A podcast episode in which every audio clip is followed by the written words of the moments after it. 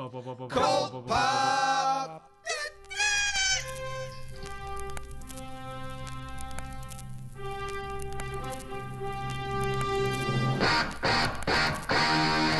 Oh, I got a live one here.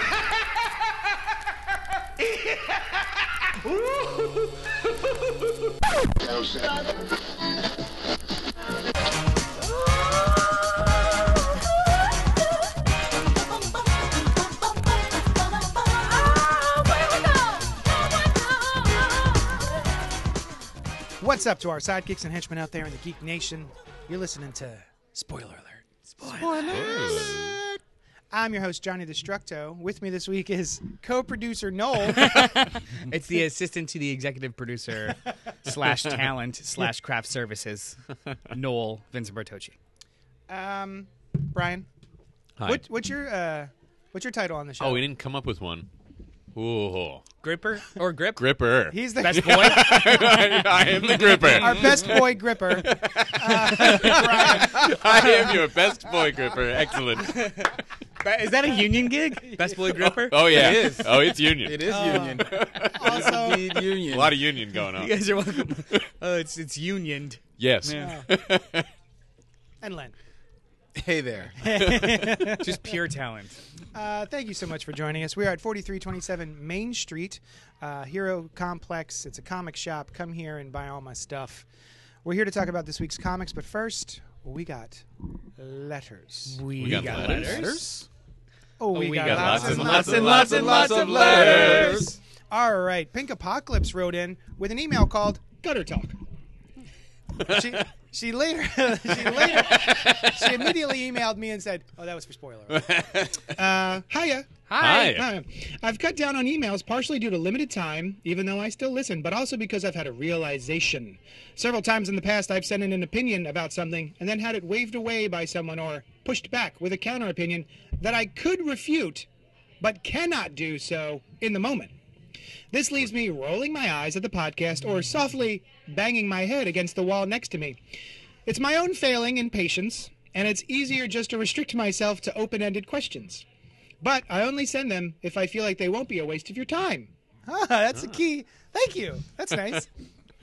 Uh, the last question slash opinion hybrid I sent in regarded continuity, which resulted in headbanging. And the question before that, quite a while ago, requested suggestions on must reads. I haven't had a chance to read all the suggestions yet, but wanted to follow up on one. Someone, JD, suggested a specific flash run. By happy coincidence, I believe I already repeatedly absorbed it as a child. If memory serves, the first issue had Wally running a heart transplant across the U.S., followed by inhaling a mountain of Big Macs in a hospital bed. I was deeply hooked. Hmm. I collected the run for many years after that before dropping off. If this was not the run suggested, let me know. If it was, and there is another Flash suggestion to replace it, I'd welcome it. Spoiler alert is my mainstay, but I've also started regularly listening to Gutter Talk again. If I send an email there, I'll be sure to validate my writing by describing in explicit detail the entirety of my background to justify using a gun. JD called it and prompted a gleeful shout out from me. No male character would have been subjected to that. I don't believe claims otherwise for a single second. Keep up the great work, you goddamn nerds. Pink. All right, so Flash Run. We all Yes. know which Flash Run that is. Here at the table, yes? Mike Baron and uh, Jackson Guice. So good. That was when Wally West first became the Flash. Mm-hmm. He won the lottery. He was a total dickhead. wonderful, wonderful. That was my introduction to the Flash, and Mm-hmm. to this day, some of the best Flash of my life. Yep. Excellent. Same here. I want to say our was that was that the one we suggested? If we, Was No, that I the think- Flash Not run that was recall. suggested? No, you suggested Waid.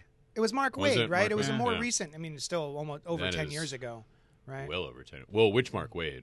I First- assume first the The First first one, not the second one Right, with the right. kids. Yeah, Right. First Mark Waid. That which was, was, well which over was ten the years one ago. that followed Baron, right? yeah, that was like Yeah. that was in like the early '90s, I think, right? It was a bit ago. Um, Uh, no, he no. There was people before. No, it was. I mean, there um, may have been somebody in between, but it was like The big like one around that time. Yeah, yeah. I never read Johns's Oh, uh, it was Wally run. great. Johns' Wally run was. I feel like we are uh, there are multiple story arcs, you know, within Yeah. within Johns' and also, of course, Waid's run.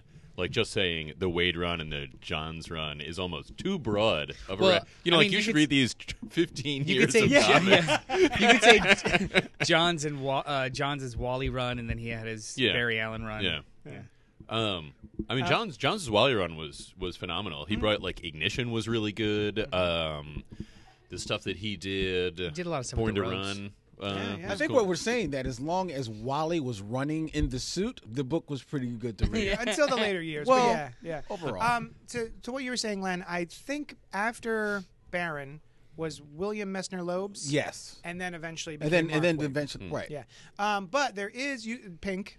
You can find oversized, not oversized like as in dimensions, but oversized as in the amount of pages. There's some nice big epic collection um, esque Mark Waid flash volumes that you can pick up. They're still available. Wait, so what about some like a few storyline? Like I would say, the Return of Barry Allen. Yep. was awesome. what like I'd mentioned, Ignition. Um, I feel like there was other cool. Can can uh can I take this because I remember that question and I don't think I had a very good answer at the time. Can I and I hadn't read it Please. back then. Can Go I, for it. I mention something to her? Have you ever read um, Brian Azzarello and Cliff Chiang's Wonder Woman run? Oh, that was so phenomenal. good. I just read Yeah. it. It's it's only what thirty issues, twenty five Maybe issues. less, 30, yeah. 32 or something. Yeah, because I think short. it's maybe about It's just four a or five years. trades. or Um, like it's that, yeah. it's yeah four or five trades. They're, they just released an omnibus. It's two absolutes, but either way, it's a con- it's a it's a digestible chunk of awesome. It's got a beginning, middle, and end. Yeah, it, Greek mythology really deep in it, but then also very very into Wonder Woman's history. It's Yeah. just really good. Even the Greek mythology is very stylized. And yeah, Yeah, it's like Cliff a, a Chiang's very art. modernized. Yeah. You know, like they are in Updated. a Olympus is a corporate building, represented at one point as a corporate building, and then as other stuff. But um, Highly recommend. I agree 100%. yeah. And I don't know if she's ever read it, and I don't know. It's not necessarily a run of a book, but it's a great book, and you can buy it in omnibus. Y the Last Man? Yeah, Oh, yeah. that's another good one. Yeah, yeah. Oh, so the thing she was saying later about um, explicit detail the entirety of my background that justify using a gun. She was talking about that episode of The Mandalorian. I think we were all talking about, and uh, there was a, a section of the internet that was like mad that there was a woman in the village and she knew how to use a gun, but they never told us how, and they were upset about and that. And Brandon mentioned that on Gutter Talk. Yeah. that's what she was Yeah. referring Oh, to. I thought right. she was just good at it. Like she was just like had a talent. She was maybe had something in her background. at some at some point know. she picked up a gun Yeah, and learned you how know, to use it it. Seems explained. pretty Yeah, simple to me. pretty. Yeah, You didn't see like, it why not? explained. Yeah, Some I mean, like, the, Yeah. the point of it in the story is the fact that it's a surprise, not necessarily how did you know, and then 20 minutes of explaining exactly how No, she knew how just to. like I don't know, Yeah. she's somewhere in her life. Yeah. And then a quick I don't know, this isn't a spoiler for Star Wars The Rise of Skywalker, but there are a couple of times a male in the movie Yeah, just knows how to do something and another male twice now I think it happens. He goes, Yes. "Where'd you learn how to do that?" And I, I know they're not, I know uh, obviously it's not a direct response to It that, can't be. but in my Right. head canon, it's a direct response to you dipshits who are like, uh, "I want to know how a lady got to learn to do a thing," but we never asked that about a dude. So. she's just a Mary Sue. yeah, exactly. All right, uh, we have one more email. Do we? I'm going to bring it up now and then I'll read it to you because Cool. that's how it works. Spoiler alert slow down. Two days between episodes is too short. I can't pump out this level of email gold. From the home dad abroad. God damn it, if you keep engaging me, I'll have to keep writing in. I have flitted in and out of She Hulk over the years primarily as an addictive response to a youth spent absorbing the lives of fictional four color characters whose, for all intents and purposes, virtually familial connection to my own life drove me to keep tabs on the whereabouts and adventures ongoing in their lives. However, those days are over. My new tactic with regard to floppy magazines of high adventure and heroic drama is to seek out well told stories at the expense of old standby friends whose depictions have grown tedious and repetitive, even by comics standards. That being said, I did dip my toes into the traumatized post Bruce Banner's murder, thick, gray, and once more savage She Hulk, only to turn away from the bland, social media heavy, drugs turn you into monsters parable that watered down and wasted an otherwise interesting look at PTSD induced violent outbursts and their effects upon She Hulk and the lives around her overt tangent to another thing related to something which I vaguely recall you all mentioning obliquely in your back and forths. The si- silver to bronze age overpowered Superman required creators to come up with increasingly over overpowered villains to present a true challenge, i.e., Mongul. But somehow, Superman would think real hard, consider the situation, and come up with a way, or occasionally create an object that would help him to eventually vanquish his foe in a manner that only Superman could. No other hero could or would do it that way, and certainly no ordinary person could handle such a crisis. But now, as readers, we are faced with an endless procession of insanely overpowered villains that can easily hand our heroes their hats as they are written. The only hope our heroes hold is to seek out and acquire through trials and quests some special artifact that has existed throughout eternity, waiting for just this occasion to be used in a final showdown with the generic yet unstoppable villain of the massive crossover of the fiscal quarter. Let's call him, I don't know, the Batman who laughs? Sure, why not? That lets them beat down the bad guy. Temporarily. It has become a template. Sure, I know templates of standardized hero villain interactions have existed since time immemorial. It is the core of comic booking. The problem nowadays is that the skills and abilities of the heroes don't really play into these stories. Maybe a heroic skill set, albeit not one that is limited to a particular hero, is necessary during part of the quest, but the magical object that fixes everything could be utilized by a toddler to achieve victory. These stories don't need heroes anymore. Any schmuck could do the job with the right tool. Heroes are losing, nay, are being stripped of their specialness. Discuss.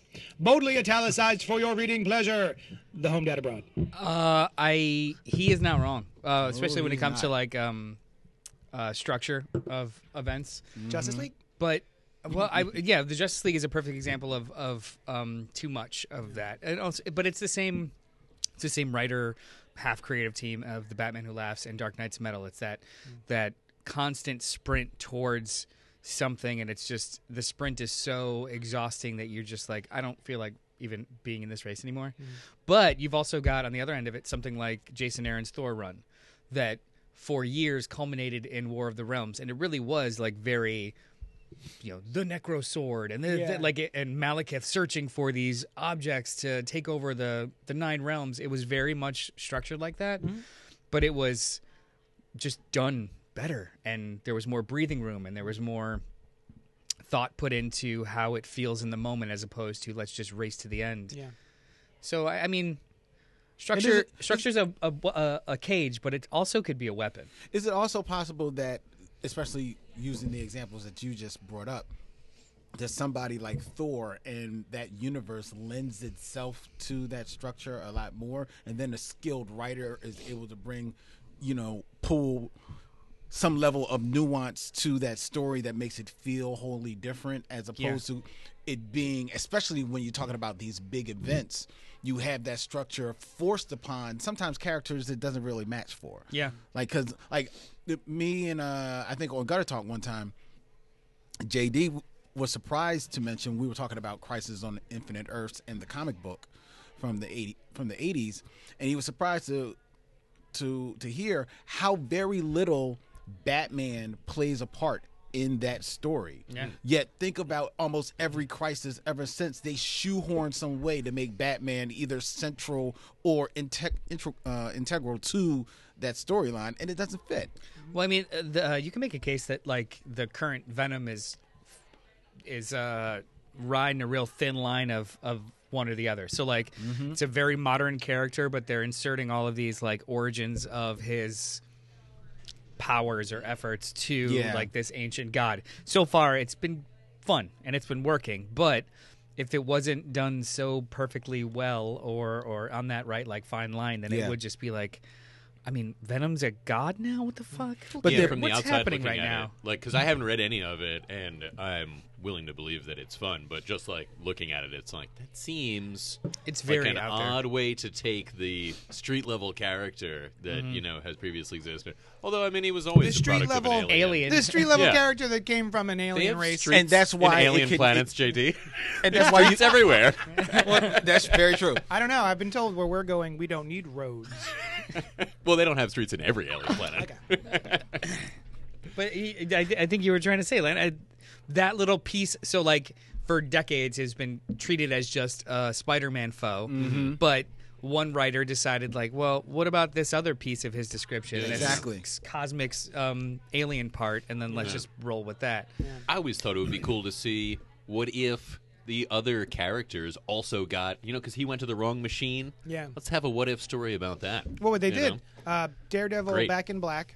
Oh, fantastic! I'm, I'm sorry, Um, Deadpool, Deadpool Deadpool, Black. Black in Black, Oh, where alright. he showed up to the. What I forget how does it? I didn't read it, but like he winds up getting the symbiote before Spidey does. No, I'm saying like they all go to that machine accidentally. Yeah. Because they directed him to the clothes machine, Yeah, and he yeah. went there accidentally. Uh-huh. What if they all were like, "Oh, that's the clothes machine"? Yeah, yeah. And they all get a symbiote, the whole Marvel, you know, like multiple symbiotes.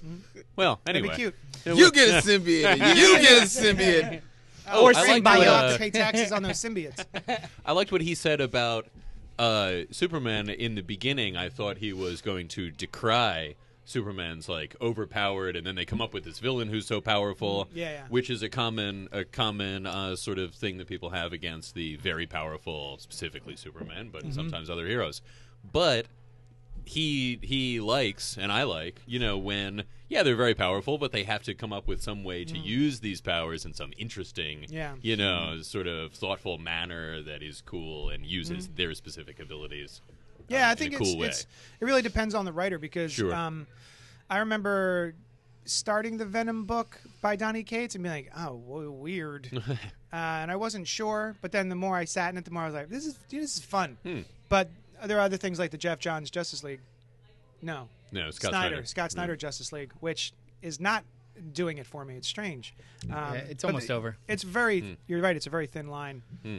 Um, thank you so much for everyone who wrote in Pink Apocalypse and uh, Home Dad Abroad. There was a Christopher St. Saucy good night. We will read that your email next week, and we're gonna get to the books. Because there's should- a doozy of them. There's so Doozy. many books, y'all. Doozy So- of books. on my sh- on my in my shop, my new release wall is three shelves usually, and the books are overlapped. Um, this week, four shelves Oh. all overlapped. So many books, it was almost stressful. uh, I well, when I picked up my books, it was stressful. It was also slightly shameful. It was like, the amount of money you had to spend. Twenty five. Well, I mean, just it was a lot of reading. Yeah. Yeah. I mean, like, we don't even. Have, I'm not even going to talk about the money. It was just a like a couldn't get your whole hands around everything. Yeah, gross. Um, Doomsday Clock number 12 by Geoff Johns and Gary Frank. This is the culmination of three years, I think. Two years? Two, I think. November Two 2017. A while though. 2017 was Yeah. the first book. All right, 2017, uh, the culmination of two years of storytelling and waiting. And uh, here we are, Yeah. the book that introduced the Watchmen to the DC characters, which is quote unquote in continuity? Question mark. It's in. It's definitely in DC mainstream continuity. Yeah, is it? I mean, It is. well, I think it. Well, I I, would mean, assume. I think. Uh, yeah. I think it can exist on its own, but I also think that writers are probably going to take as much as they want from this. Um, well, yeah, as with any big big event. Um, my thoughts are, on the whole, enjoyable. Yeah. Not it does it does it, it's not the same as Watchmen. It's not as good as Watchmen. I did not enjoy it as much as the original Watchmen. Um, I think that there was some extraneous stuff in this that I wasn't entirely sure the reasoning for. Um, but of course, I think I thought the same thing about Watchmen with the Black Freighter. Oh yeah. Uh, and to me, it's this um, movie Yeah, the adjournment. The adjournment, yeah, the uh, uh, 1950s black and Carver white Coleman. detec- Carver, yeah, thank you, um, detective film. Although Um, it did, it was like the Black Freighter didn't interact Tie at in all, directly. Whereas Well, this I mean, did, the yeah. kid was reading it. And, That's true. And That's true. But you're right. Like Carver Yeah. Coleman is a character. Yeah, Yeah. and The a actor cool, is a- like a cool idea of like an element in the story that Yeah. like he's the touchstone and all the Well, that- you know time shift stuff. It kind of relates to him. And then at the end, Yeah, I'm not entirely sure. I feel like the DC universe, as it's now rebuilt in Doomsday Clock, matches the DC universe that we've had for the last couple of, like the last year maybe, with the Brian Michael Bendis on board. Um, it just doesn't feel like it's now, but apparently it's supposed to be in the future. Specifically, the Legion of Superheroes doesn't feel quite right. well, they Um, are the I'm- same as the Bendis. Yeah, they are. Yeah, And I, I think the only thing that doesn't match up in some in any kind of like um, comic booky way is um, Alfred not being dead. Huh. I, I can't figure out how they squared that circle. Yeah. Like even Or with Alfred still alive. even Well, with- it was also supposed to fit. I mean, I think there were issues with what Young Justice maybe or Justice League where they were like, "Uh, we kind of planned on Doomsday Clock having finished before we did this." yeah. Alfred Yeah. being dead, um, but There's then also, the Legion ring that is like it just disappears. yeah. Uh, there's just stuff in here that uh, That and makes again, sense. It I'm I'm glad. I want it to make sense. I'm gonna reread it. I started rereading it, but I, there's too many books this week. Um, so I think I guess my main takeaway is that it, it's taken too long to come out, and I have been having trouble keeping the threads. But there are things that stuck out to me that feel like don't feel quite right. What did you guys think? Len, Yes. Welcome to the show. What'd you think? Hey. You didn't read any of these, did you? No, I read I read Doomsday Clock. I Oh. didn't read I didn't read all twelve, but I read the first four or 5 and then Uh-huh. I skipped and reread uh, um, 10, 11, and twelve. Oh, Um, yeah. If well, okay. This was my first thought after when I when I finished the book that this is what Alan Moore always feared that they Feared? were feared. Yeah, yeah. Yes, that they were going to take the characters that he created. Um, immediately, they were pastiche of comic book characters that were already here. that he was forced to to, to- rejigger. to rejigger. But they were going to take their character, take his characters, do what they want with them, and they weren't going to get it right.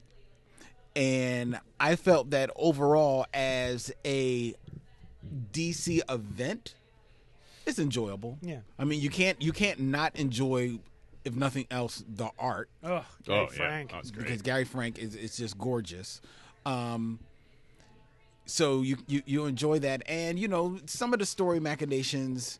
I I feel like the same with you, JD. There's there's definitely some filler episodes of Doomsday's Clock where kind of like you know like okay let's keep it moving, but none of these characters feel true. They don't feel like they came from Watchmen. They only feel like they came from Watchmen in look only, especially Doctor Manhattan. I don't feel like this is the same Doctor Manhattan from from that book.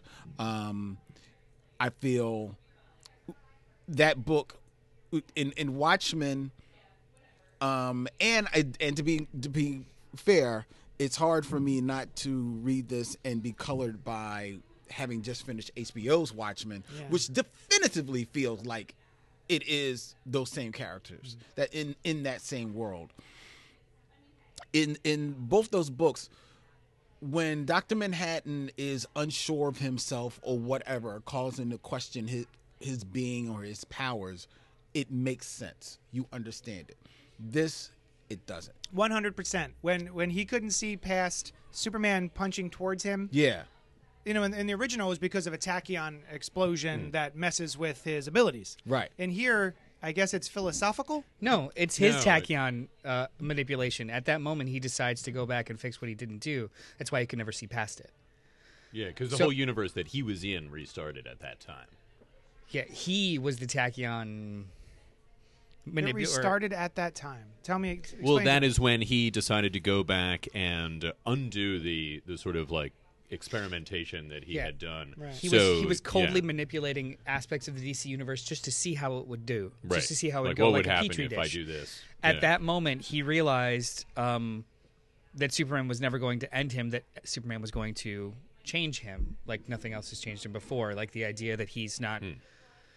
And he the- couldn't Hope- see Hope that it would wins. change him. No, he he went. It's not that he couldn't see it could change him. It was that moment that he can't see past was the moment that did change him, so he can't see it. But why Like, does he decide he goes back to and changes everything. Why does he decide to do these manipulations at all? Why does he decide to originally go into it? Yeah. He's bored. because he sees what they are, and he's like, "Oh, Superman is interesting." I notice that when crises happen, the whole of reality changes when something happens to this guy. I'm going to see what happens if I do something. To I this don't know. guy. I don't know if that's an issue that you missed too, because there was when he uh, found himself on the DC universe, he mm-hmm. was unable to find any kind of grounding because the time uh, the timeline kept shifting. Right, he couldn't Whereas- see. Oh, yeah, so that was already laid out too. That he has trouble seeing past changes in all of reality. especially when it comes Yeah, to yeah. especially when it comes to changes that revolve around Superman. So Superman's origin kept changing, or the year of it kept changing. So he had to find Carver Coleman, somebody that was a constant in this world, whether that the fictional version or the real version, to create a grounding. Yeah. So he's able to see the changes in the timeline. Which is a really cool, like Yeah. time sci-fi. Whereas, idea. whereas in the when the sorry in the Watchmen, you I thought you- Sorry. Even if he, it, it seems it's it's for the sake of, of visual storytelling. It's for the sake of oh my mm-hmm. god, Superman's getting ready to punch him. He's going to punch his face off. He's going to explode, and that's why he can't see past it. But really, if he can't see it because he changes his mind, he still sees Superman missing him, hitting Yeah. the guy behind him, and then oh he's and the realization of oh he saved me, even Yeah. though I've been doing all this shit. And, and that sort of gives him new hope to blah blah blah. He could still see all that stuff. the only reason I would say he could, yeah, I mean, I agree with you. You see what I mean? I see. I definitely see what you mean. You know, if we want to figure out why, just like, well, it was close to that, and so it was kind of fuzzy. Sure. And the last thing he could see clearly was Superman coming Yeah, that I mean, what looked like his face. yeah, the the thirty the the arguably fifteen to thirty seconds. Yeah. Yeah. That's still that's still knowing what happens. That's thirty seconds of this omniscient character being like, Well, oh, okay, it, maybe he's it kind of like gonna me blacked I'm out a little earlier. Yeah. Because of that. But you're right. I mean, yeah, that's probably just for. It's it's Yeah. it's a little haphazard, is what I'm saying. I Uh, just, I just overall, I just thought that you know, pretty book. You know, I guess it, it's an enjoyable read, but it didn't do anything for me. so and also, I think I'm the- sorry. Oh, I'm sorry. Go ahead. Oh, well, so what you had said that, you know, this is what Alan Moore is afraid of. I am into that, right? This is a lot of meta commentary for me, and I think it very intentionally, obviously, about what Watchmen did to comics, right? Darkened them and whatever. But when Watchmen meets Superman, Superman Yeah, brings hope. I was- you know I- what I mean? Like he transforms, and and I thought it was a cool like, uh, uh, kind of examination of the Watchmen characters running into the DC universe, and DC universe hope wins. You know, Yeah, I- changes Doctor Manhattan. I had mentioned yes, this- because Yeah. Warner Brothers won't give them back to him. So yes, they do I, win. I had I had of- mentioned this earlier this week. I read it twice, and it after that second time, it was clear that this is almost just like a thesis of the like the quintessential uh, redefinition of comic books, the gritty Mm-hmm. air quotes. Against the quintessential four color superheroics, Yeah. and which one would, which one would kind of persevere, or if how would they affect each other's worlds? And as far as the DC universe is concerned, it's it's uh it's unstoppable force versus immovable object. It is it is ever present. It is ongoing, and it can't be ultimately cannot be uh, sullied Hmm. or or or darkened because it is as altruistic as hope, Yeah, love, Yeah, that's justice. I, yeah, Like, I uh, thought it- that was awesome. This it's uh Yeah. it, I I remember reading and I think I told JD this earlier. I remember reading an interview from years and years ago. It might have been a word balloon thing, but Geoff Johns constructs his his stories um, based off of like the pillar of the character. So mm-hmm. like he'll define the character with one you know core belief or word. You know like Wonder Woman is love. Hmm. So everything in her story should be either challenging that love or forcing her to persevere with love no matter what hmm. comes at her. Right. So with Superman, it's just hope. Hmm. And how do you ultimately challenge him is by giving him literally no chance for survival, no chance to win. There's a character here that's telling you everything will definitely end, and I've seen every single version of it. This is what's going to happen. And what does he do in return? He gives him hope, mm-hmm. and then mm. uh, there's a third way. Like that. Mm. This is this is just a big macro experiment, and I. I think I fucking love it. The, Yeah. the further Oh, I yeah. get from it, I love it. He's the same guy who did Infinite Crisis, yeah. yeah. which dealt with a similar Yeah, theme yeah. of like the darkening of comics versus you know maybe bringing back hope and Absolutely. four color adventure. Yeah. Yeah. And Uh, like you know, superheroes are cool. Superheroes can be good. You know that kind of thing. I also really love the the little idea that he has with the multiverse. Not little, but that at, at any of these crises, there is spawned a universe that that preserves that version of Superman. Yeah. and the Flash gets a major important role. This Uh, could this can ultimately be a new way of DC a- approaching all of their reboots. Right. The fact that all of these universes do exist to protect that specific era of Superman. Yeah. And you could tell 19 uh, Earth 1985 stories. You could tell Yeah. Earth Yeah, yeah. 52 Which, by the way, I want. Oh, that would be awesome. And they say Earth like, I mean, he 1985. says it right. He's like the largely unexplored. Yeah, that's how I was like, ooh, I want Right. some of that. And now that's the John, 52. that's the John Byrne stuff, right? Uh, yeah, John Byrne or of like Steel. Justice League. You know, it's Yeah. the whole universe, but That's the stuff I grew up with. yeah. So, you I could like have it. that, or Yeah. and then there's like the New Fifty Two is now a universe, which I think you know states that it's it's a separate Mm-hmm. uh, kind of thing. I kind of see it as rebirth. Is we were sort of observing the change happening. Yeah. Yeah, these are all Yeah. the, these are all the new designs. Yeah, they're all the- new the- Legion. of the Legion. Yeah, yeah, Yeah. yeah. So you Um, know he drew that page last week. So the um, the uh, beginning of this story Mm-hmm. is uh, people are mad at Batman. They hate. They want. They want Batman. Vigilantes suck. Blah blah blah. Everyone. Everything's crumbling the same way that they were in the Watchmen Mm-hmm. universe. Uh, people are mad at Superman because they think of the, either they call it the Superman Project. Superman theory. Yeah, Superman there's like a theory. government thing going on, which I thought was kind of neat. Like, Yeah. why are there so many superheroes in the United States? Yeah. Oh, because Right. they're making some. right, Um, which I thought was interesting, a thing to explore. Uh, is that Mm-hmm. and is turned all, out to be true. all? Yeah, of course. Yeah, Um, all of that beginning stuff. By the end of this, where Doctor Manhattan is pushing lanterns back into place and what have you, is that future no longer existing? So we it- don't know yet. Okay. like um uh, in in so much as the the constant or the the the bookends of this story those plot threads were relatively resolved because it was they were almost just like kind of side plots that kind of got you here as opposed to what it was for but anybody else on the outside of this or even Geoff Johns himself can steer towards that or just completely let it go because you can always say in the back end that it was a manipulation of Dr. Manhattan. He went back and fixed all of it, so we're Do good. we mean the like the Superman theory stuff at all? Or well, the, just the fact that it was a major conflict, and and, And the then fact- and well, then, no, I think it's still even at the end of this. Alan Scott is like, which also the Justice Oh, yeah, Society is back. That's big Great, thing. Big you know. thing. I'm excited for that. Um, and them and all their attendant characters. Uh, but yeah, they were like, we're going to check into this this Superman theory thing, and Martin Stein was arrested for having that's right. participated. It's all in here. yeah, yeah. Oh, okay. Cool.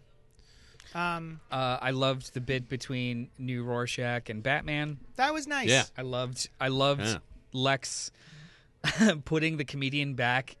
I did like the that. cliff. I did like loved- that part. Yes. There was there was so much of this that was maybe it was fan service, which is fine. But I think that it was intentional and thoughtful fan service. Remember when Doctor Manhattan kidnapped a baby? Yeah, Weird. kidnapped a baby and and, r- did his raised best to raise him like Clark. Yeah. because he felt that what his world was missing was a Superman. Yeah. Yeah. Which also turns out to be Veidt's plot once again.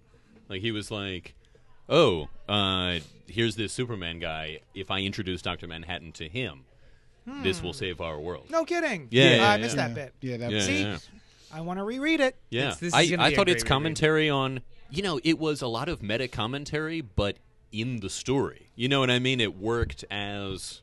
Yeah. Uh, the reality of what was happening as well. I thought it was cool. In a weird way, in a weird way, I almost am glad that Alan Moore would hate this because it's it's almost punk rock, but punk rock with love. Like, cool. You think that I'm messing with your stuff? I'm gonna do it with a smile and a kiss and hug you. It's Or like somebody that doesn't want to be touched. You just like major it, corporation come punk rock. Yeah. What? I'm taking it from. Well, the, I mean, I'm this is taking Geoff it from the Johns' perspective of Yeah. the writer. Like what Geoff he Johns, wants. You know what I mean? Like, yeah. there's definitely a lot of stuff that happened between Warner Brothers and Alan Moore that really sucks. Yeah. But I don't think that that means that like I don't think that that propels his Yeah. story. I think he got the shaft financially. Oh, yeah. financially. Yeah. Um, but the sort of holier than thou soapbox aspect that he brings to the conversation irks me in that if they did not force him to change the characters, he was using, was other, using other people's characters. characters. Exactly. That's his th- whole deal. And then they were like, "Nah, Right. dog, you can't have these characters." He goes, "Oh, I guess I'll change them." So to pretend that they are his characters and that no one should ever be able to touch them in the future, Right. he makes his bread and butter on stuff like this, like uh, the Charlton characters, except he had to change League them. of Extraordinary the League of Extraordinary Gentlemen are Right. pre. You, you get right. what I'm saying. He wrote a lot of Superman comics and a lot of other, you know. But I also get why he's mad because a certain deal was in place. Sure. And not foreseeing where the market was heading in reprints because that wasn't a thing back in the day. It sucks that he that. Yeah. he got shafted. Yeah, yeah. I, I- de- definitely.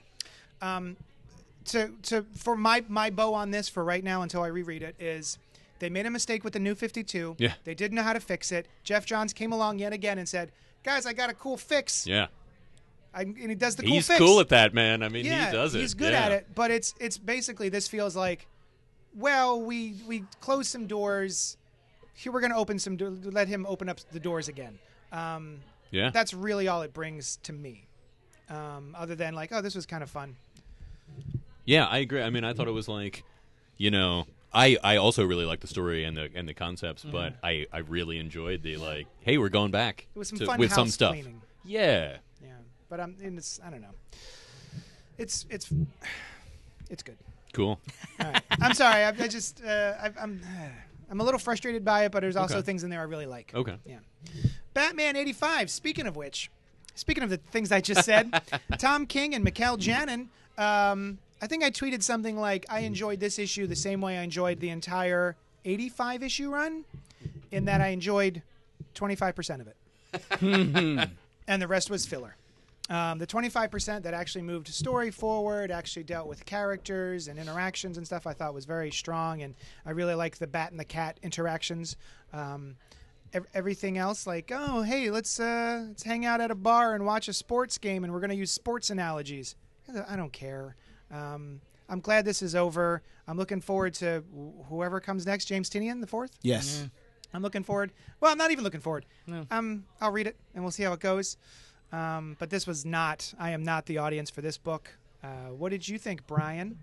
Uh, I thought that the cover was pretty cool, Yeah, and yeah. and I was like, extra sized epic finale. There are so many books out this week, and I don't have time for an extra sized epic finale. And I was right, Uh-huh. and I didn't read it.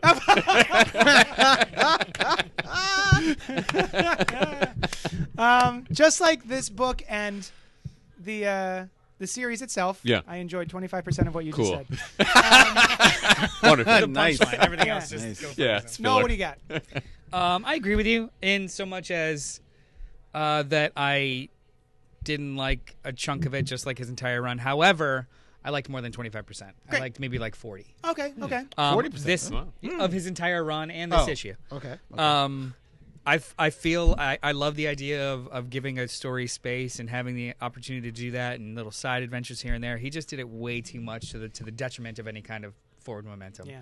And that's exactly what this is. This feels like a rush. This feels like an epilogue mixed with a climax mixed with um, a little like side story. And it's just quick and jumping back and forth and it it loses the uh, impact of all three of those things. yes. So like the climax is basically like two pages of him like punching his daddy. But then you get all of these great little epilogue moments that call back to the entire run of giving this character this thing or having this conversation over here and and putting to kind of bed the marriage question but still but doing it in I thought it was a very appealing way or a, a pleasing way. And setting up what's next and it, that was cool but it just it all felt like a mash of like three issues. His his whole thing has been spreading it out and Yeah. now the conclusion is a mash of like is, is finally quick. And it's just like what the fuck? I i mean okay fine. With that said i loved the bat and cat stuff. And i actually am excited about him just doing a book of them. None of this 100 issue story and bane garbage. It's just them and their relationship their dynamic. So i'm glad that that's what this is transitioning into I'm glad for that too because I'm I'm a huge Batman and Catwoman um, shipper shipper. Uh, I have been for my entire life. I just love the two of them. Uh, it speaks to me. I'm looking for a Catwoman. Give me a call. Um, yeah but uh, I, I, I feel the same way you did. Like this book feels very much like two pages of a of a finale and then a bunch of epiloguing. You know, um, and that just bored me. The the the bat and cat stuff. While I liked what it says, I feel like I've read these lines before. They've said these lines multiple times across these 85 i- i- um, issues. So I that didn't really resonate with me. Were there nice pictures drawn very nice? Sure. but I've seen these pictures before. I've seen them on this rooftop before. This movie is is uh, tired. Um, the whole deal with um, Gotham Gotham, Girl. Girl, I kind of like that. I like that he, he um and just seeing Batman smile and being like you know giving something to someone. I feel like you don't see a lot of that ever. So I kind of like that. Um, My but- problem with that scene is that it comes from nowhere. There's no lead up to that. The last time I saw her, she was a megalomaniacal, just psychopath, just doing, just punching all sorts of stuff.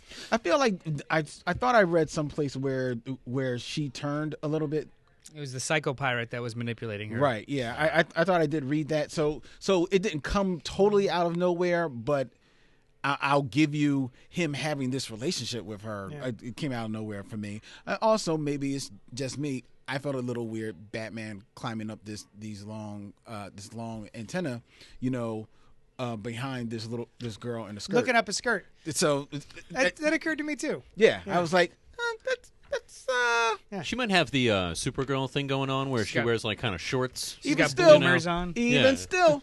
Where's, where's even the- I don't care. when they where they where's then- the scene of them walking up? I- Oh shit, you're right. Yeah, Huh. because I even looked at the art and like, like I think she has a skirt on. Yeah. You know, so uh, It's just, you know, it's just, you know, Um, I did really like the what's the word? Uh, So- not gentlemanly.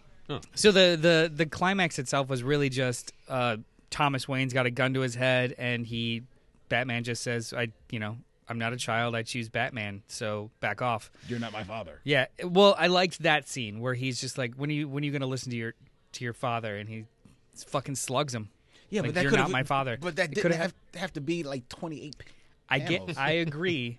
I liked the the the resolution of this. I feel you. I Like feel you. the biggest weapon that Thomas Wayne had was the fact that he looked like his dad. right. but him having the realization like you're not my father no matter what you do like i, I liked this hmm.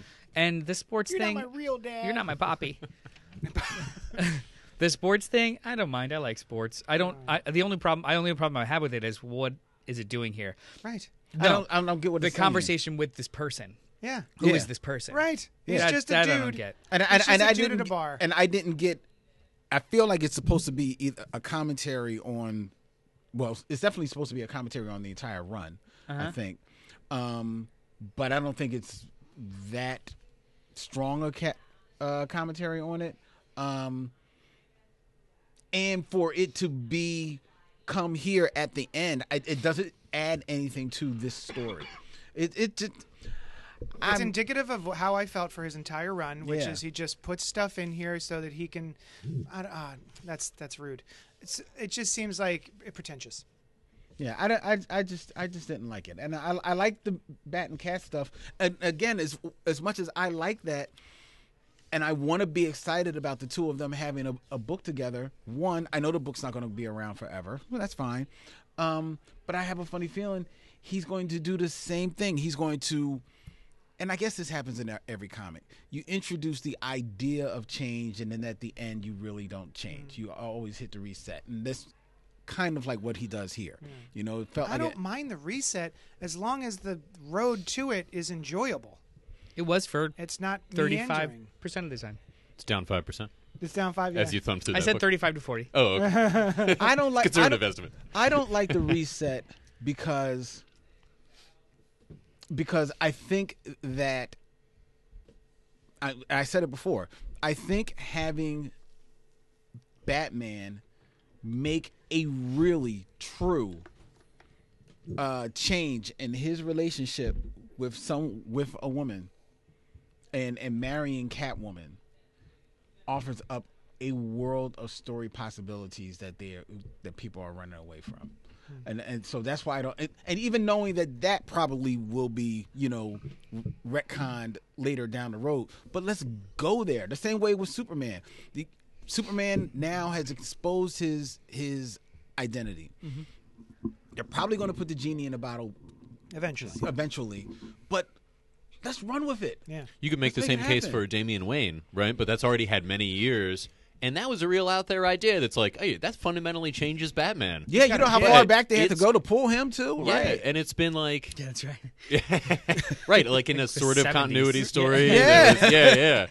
Uh, and then you know that could have been a that could have been a real misstep. But And Damian I- Wayne is an awesome You know, character. for you a while, it was a misstep. He was. Sure. They did not. A lot of people did not know what to do with the, with Hmm. with Damian Wayne. And honestly, Grant Morrison created him to kill him. Yeah. True. Oh, you think True. so? Oh no, yeah, he said so. Oh, He oh, is that right? And he created him to kill him. He did. He's Oh, like, did he? Did I'm gonna kill him back? off. You guys can do whatever you want. Yeah. I'm killing him. Oh. Um, so in, in Batman Incorporated, Incorporated, his yeah. entire plan the entire time was to murder him off by the time he left the book. Okay. Um, and so he did. Yeah. And he left the book, and then as soon as he was gone, they were like, "Bring him back." There was Lazarus pit. Well, yeah, it was. Something- It was I- Tomasi. I probably Lazarus. read it was like I oh, don't there remember. was like, oh, that's right. There It was was a like Lazarus Pit, Apokolips, a bunch of shit. Yeah, all the, that the, the. Batman and Robin book. Oh yeah. Oh right, where they go to Apokolips. Yeah, the Batman and Robin book became Batman and Red Hood, Batman and Batwoman, Yeah. Batwoman. Yeah. Yeah, yeah. Um, and then Tim Drake gets shuttled to the side. And I that, guess and that that's wasn't and the plan that- either. And that's probably was Yeah. Grant Morrison's thing. I'm gonna I'm gonna kill him, and then you st- you still got Tim Drake. Right, right. You still got a Robin. How do you a guys- better Robin. How do you guys feel about? Um, we were gonna get married, but then we didn't get married, and now we're just married in our hearts. I hate it. Uh, wait, hang on. I love it. I love it only because the way that it's drawn. Um, Oh, okay. Hang on, hang on. No, no, no. It's it's a relationship with a cat. They love you. no, seriously, they love you. Um, you're you're pawing at each other. Everything is great. Uh, we're gonna be together forever. Let's go. All right, cool. Come with me. And you're gone. Yeah. And they're still over there, like, I'm good right here. Yeah. Like That's there's cute. there's no there's no question as to whether you're together. It's just sometimes they're doing their own thing, Mm-hmm. and that's fine. That's pretty cute. I think that's exactly what they were trying to do with that rooftop scene. Like, yeah, let's do it. Let's get married. Let's go right now. We don't need anything. Let's do it. Okay, cool. He goes, and then he kind of pauses for a second, turns around, and she's still at the rooftop, kind of like twiddling her feet. And it's Huh. like, okay, okay. Ah, That was great. I love I, that. that is real cute, Noel. That's a real cute read, you know. That's that's a read. That's exactly what it is. I love you. I love you too. He goes back and just says, "I love you," and she's like, "I love you too." Like he's going for it. Yeah, and he runs off. He does. He runs and off. He turns around. That's turns so around. She's there. Yeah. And then he goes back to her and just says, and she says, "I love you." And then and then they wake up and they realize that they they did everything except go to the judge. Yeah, Yeah, yeah. it's just it's. It's cute. I think Which is I drawn think, very well. Yeah, I think yeah. this is a way of having our cake and eating it too. Like they will be Oh, together. I know. I It's know great. that I know that's what it is. I just think no, do it. Yeah. Do, get the, Part of me Let's see feels those like rings.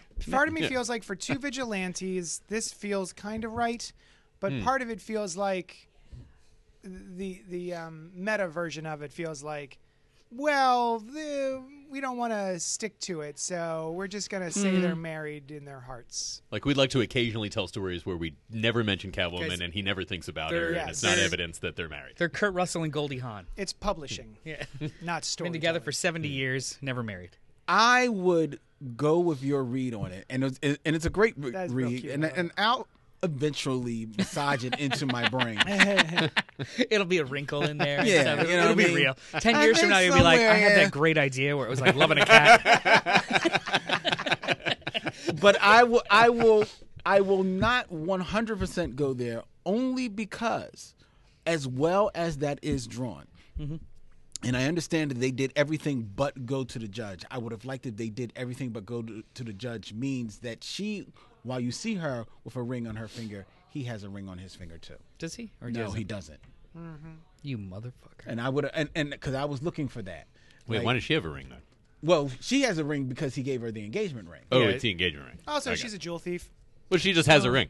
Just She just, she stole it from somebody stole else on the somebody street. else's, yeah, yeah, yeah. he has no. I, I would go with there like if he had a ring on his finger as well. At least show some. That's his commitment to it. A her. commitment of some sort. Yeah, Hmm. physical. Yeah, not just like you hear that, James Tynion the fourth? yeah. Put a ring on that finger. Give him a ring. If Make you, him if you commit. like it, yeah, put a make ring her on it. steal him a ring.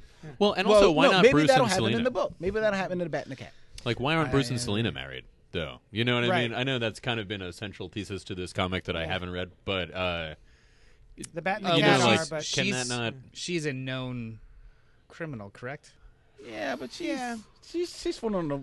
She's been out there enough that Yeah, I mean, she. I think she's Huh. got you know. I don't- I a don't- record I don't know. expunged. Yeah, these things happen or don't happen. I thought it was Magneto until the X Men con- uh, cartoon from the '90s. Uh, Batman Last Night on Earth assumed. by Scott Snyder and Greg Capullo. We're going to just real quick, real quick. Uh, we got so many books. So, uh, Last Night on Earth is the three issue Black, Black Label. Label. series from DC. It's the culmination of the run by Snyder and Capullo, the new 52 run of Batman, which I like mm, 90% of. Yeah. Um, and this shit was bonkers. uh, real weird, real weird book. But I think overall fun. Um, the the identity, the secret identity of Omega, was not a surprise to me. I figured it out way in advance. Um, but I think uh, the relationship between Batman and Joker is kind of the most interesting thing in this book. Um, what did you think, Noel?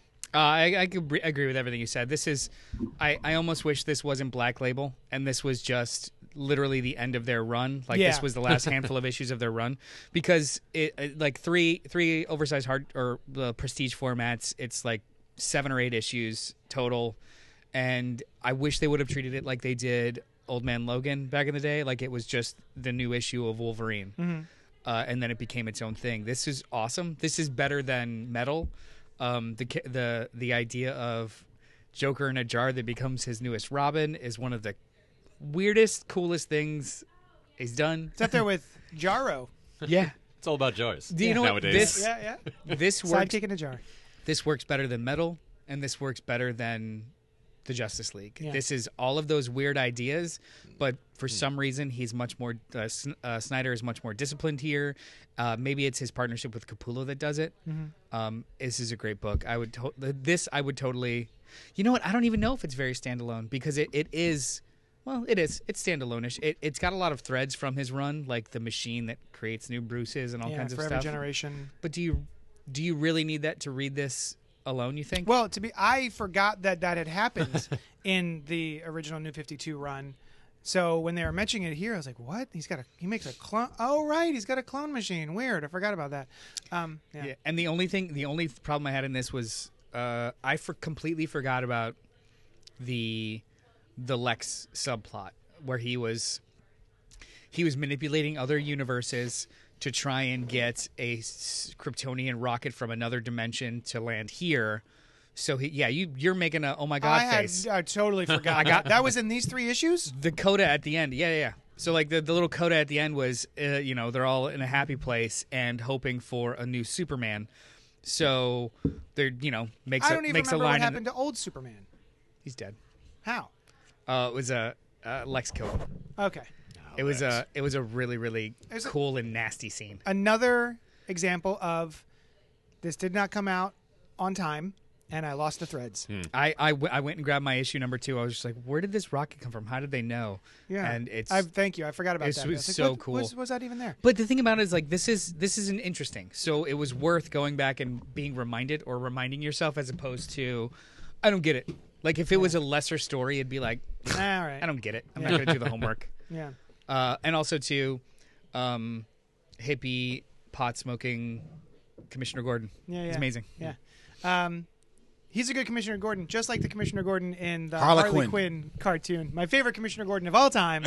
he's wonderful. Why is Bat? Why is Joker the way he is? Is it just he gave up being crazy? I want to kill you, and now he's just like I'm in love with you. He's Well- just gone full throttle until like I love you, Batman. I think he's come full circle knowing Yeah. that it's true affection and the fact that he doesn't have any kind he doesn't have a body anymore. I think that's Yeah. what it is. yeah, he just has to settle Can't beat in. him, join him. Can I kind of deal. can I be Yeah. your Robin? Can I be your Robin? Can I be your Robin? Yeah. It was just so great. Oh, I like he finds the dirty pair of underwear in the sewer, and then he cuts it to make his Robin domino mask. Yeah. yeah, but he goes through a whole thing. So he does it underneath the jar. And he goes through a whole thing about how he was able to get it Sorry. underneath this and Sorry. around his neck. And he. I was and his- working on my mask. It was it was fate. I was walking along and this grayish, sort of brownish too, cloth floated by. So I just poked a couple holes and ripped off the waistband and slid it up over my neck, my mouth, and, and it gets cut off. But then later in the book, he's got it over. over the mat, Over, the, the, dome. jar, yeah. so it's just like never again. Learn my lesson. This book is wonderful. It's fun. It's this fun was and crazy. So far, this is uh, definitely one of my favorite Black Labels. oh, dope. Yeah. Uh, my other one is coming up soon, but Yep. right now we're going to talk about Revenge of the Cosmic Ghost Rider by Dennis Hopeless Hallum and Scott Hepburn. I didn't read it. Brian, I did read it. What? tell us more. Oh, I'm glad you asked, JD. Uh, so I have never read any sort of Cosmic Ghost Rider things. I have uh, very minimal knowledge of who this character is, so I thought that it would be fun to check it out. Um, and it was fun. It was a fun book. You know, it's certainly like. You know, pile as many things onto that's Yes, his whole thesis. That's his whole deal. Very much, You know? very much so. Um, so that's cool. Also, I am, you know, Punisher is one of my all-time least favorite. You know, the, Me too. Yeah, yeah, Yeah, so Uh, I like that whole idea. Yeah. At first, I thought I was going to like the the Punisher's the Ghost Rider, Yeah, really, Yeah, but it works. yeah, yeah. It was it was fun. Um, you know, just in the Marvel universe, I'm not like. Ah, this guy uses guns. He kills people. He's hard to, you know, like all these kinds of things. Is not what I'm looking for It there when I go Yeah. to a comic. Yeah. Uh, and this guy is uh, totally different, and it's a uh, it's a very cool examination of of who he could be. Uh, he seems to be. Uh, like he's characterized differently, I think, Yes. right? Like his time has changed him. He's a little nuts now, too, right? Right, because this is an older Punisher. Right, like way old. Way like older. he's well beyond the span of a, a standard human. Mm-hmm. Yeah. Um, and uh, yeah, you know. Also, I gotta say, you know, the my my not liking the Punisher stretches back to when I was a kid, and I'm you know, so I'm introduced to this character as an adult, and it's like, oh yeah, you guy kills people, whatever. It's fine. Uh, I mean, it's not fun. well, I mean, but he's For the killing story. me. He, as he says, I kill those who deserve to be killed. Yeah. So yeah, it is yeah, fine. yeah. And he gets into um, he gets into this prison in a cool, you know, classic, classic. Get yourself broken into a or led into a prison. Mm-hmm. Yeah, it's like Um, almost like Escape Plan, the the comic. yeah. Uh, so it's just this crazy, wild, you know, uh, Romp. romp. It's a romp. And This then the art story. is great. The art. Yeah, it's fun. It's very expressive. wonderful. Scott Hepper Yeah. is so is so expressive. It's so wild. Um, just it just balls to the wall. Feels like like the like uh, just crazy, insane, just having fun. And I bought. I was in honestly with this from the beginning because you open up the book and Marvel.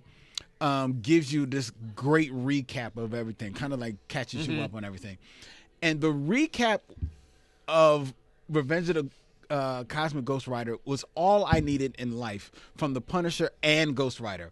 Frank Castle was a, a decorated Marine and an upstanding citizen when his family was killed in a mob hit. From that day, he was a force of retribution until he died. And then he returned as the Ghost Rider, Spirit of Vengeance. And then he became Galactus Herald. and then he became the black right hand of Thanos. And then he died for real. And then he was resurrected in Valhalla and was stuck in the past. And then he became a member of the Guardians of the Galaxy for one minute. And then he raced for the throne of hell against every other Ghost Rider in existence. And now, now he's ready to dole out some cosmic punishment. I was like, yo, I'm Yeah. in. Yeah, Yeah. I that am fun. there. Yeah, it's all kind of ideas. I've, I've read of all this- of that, and it was fun reading. them. yeah. And it's Yeah. also Dennis Hopeless Hallum and Donnie Cates. Oh, okay. So Okay. he's in there too. Oh, and The For speaking of the Separate art, Fight. check this splash page out on page seven. It's so of our- good. It's Yes. this cool, like angular, gonna weird, this. sort Yeah. of really typifies this mishmash. You know, crazy supernatural kind of Absolutely gonna read this. super powerful guy. What do you think about the the backup story? That was a cool. a I cool thought it little was thing. actually pretty cool, Yeah. man. Like, and um, and and that Oh, was okay. the, the Donnie Cates uh, moment where it's basically it, the Cosmic Ghost Rider, old Frank Castle, meaning uh, you know our Frank Castle Mm-hmm. Yeah, uh, of yeah. today. Um, and I thought that, especially after the adrenaline rush of that story, it felt like right on right on point, man. Mm-hmm. Yeah, it, it, was did. really nice. Yeah, because the the previous story, like, yeah, it, you get an adrenaline rush because like none of the things that affect the Punisher really affect Right. Cosmic Ghost Rider Right. Punisher, you know. But um, but yeah, and and the Punisher has this like um, like sentimentality to Mm-hmm. you know, and you think, yeah, that is exactly what he would be pissed at his older time traveling self for not doing, you Right. know, not going back and fixing what happened to him. Yes, you know? and and his reasoning for it is exactly apt as well. yeah. You know, so I I was like I was I was in it. I was like, wow. I never like you never gave uh, about the Yeah. Punisher. Yeah, yeah, But yeah. right then I was like, No powers. wow, that's that's dope. I'm, I'm Yeah. I'm with it. It made me. I mean, I, it almost like I felt like wow, that's That's Yeah, cool. it was and the cool. art I mean, of I'm it, sure you could- and the art in it was cool huge. story, you know. The art Yeah. in that as well, in that Oh, background was was just Yeah. as expressive and um It was good. and beautiful. It was You, dope. you know, he says uh, he's like, you know, I was a Frankenstein. People don't give me enough credit for being open-minded. That's right. yeah, yeah, that's, yeah. And that's right. When he said that, I was like, you know, he was. That's right. Yeah. I'm a I'm a Frankencastle Yeah. apologist, left and right. All right, it's time for Thunder round.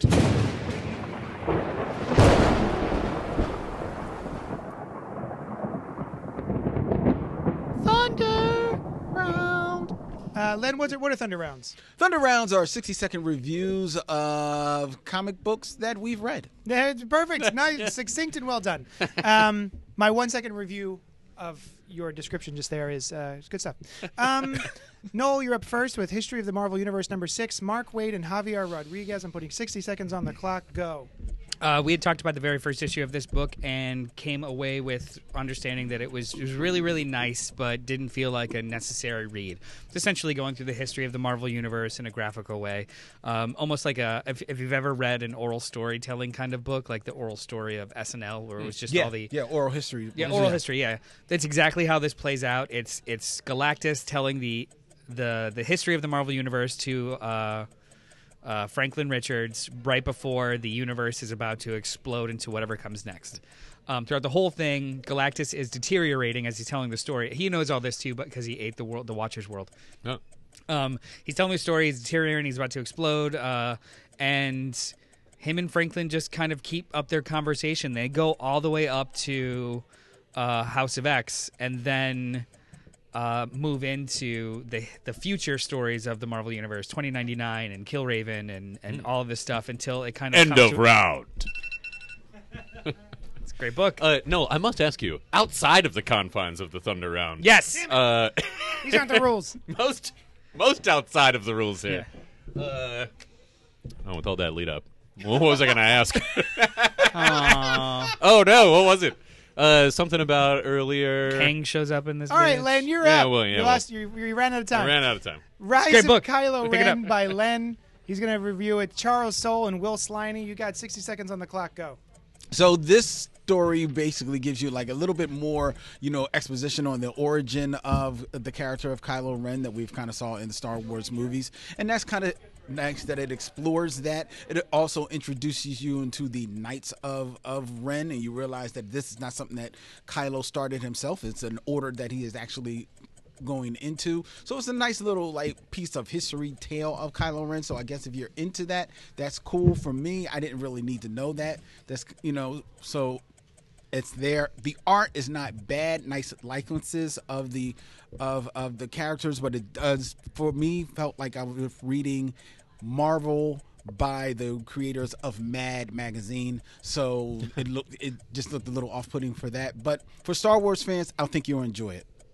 Ten more seconds. I'm gonna I'm gonna fill in. I also read round. this. I also read this, and uh, he's really good. The artist is really good at the ships and the te- architecture, but the faces and the bodies. End of round. Ah!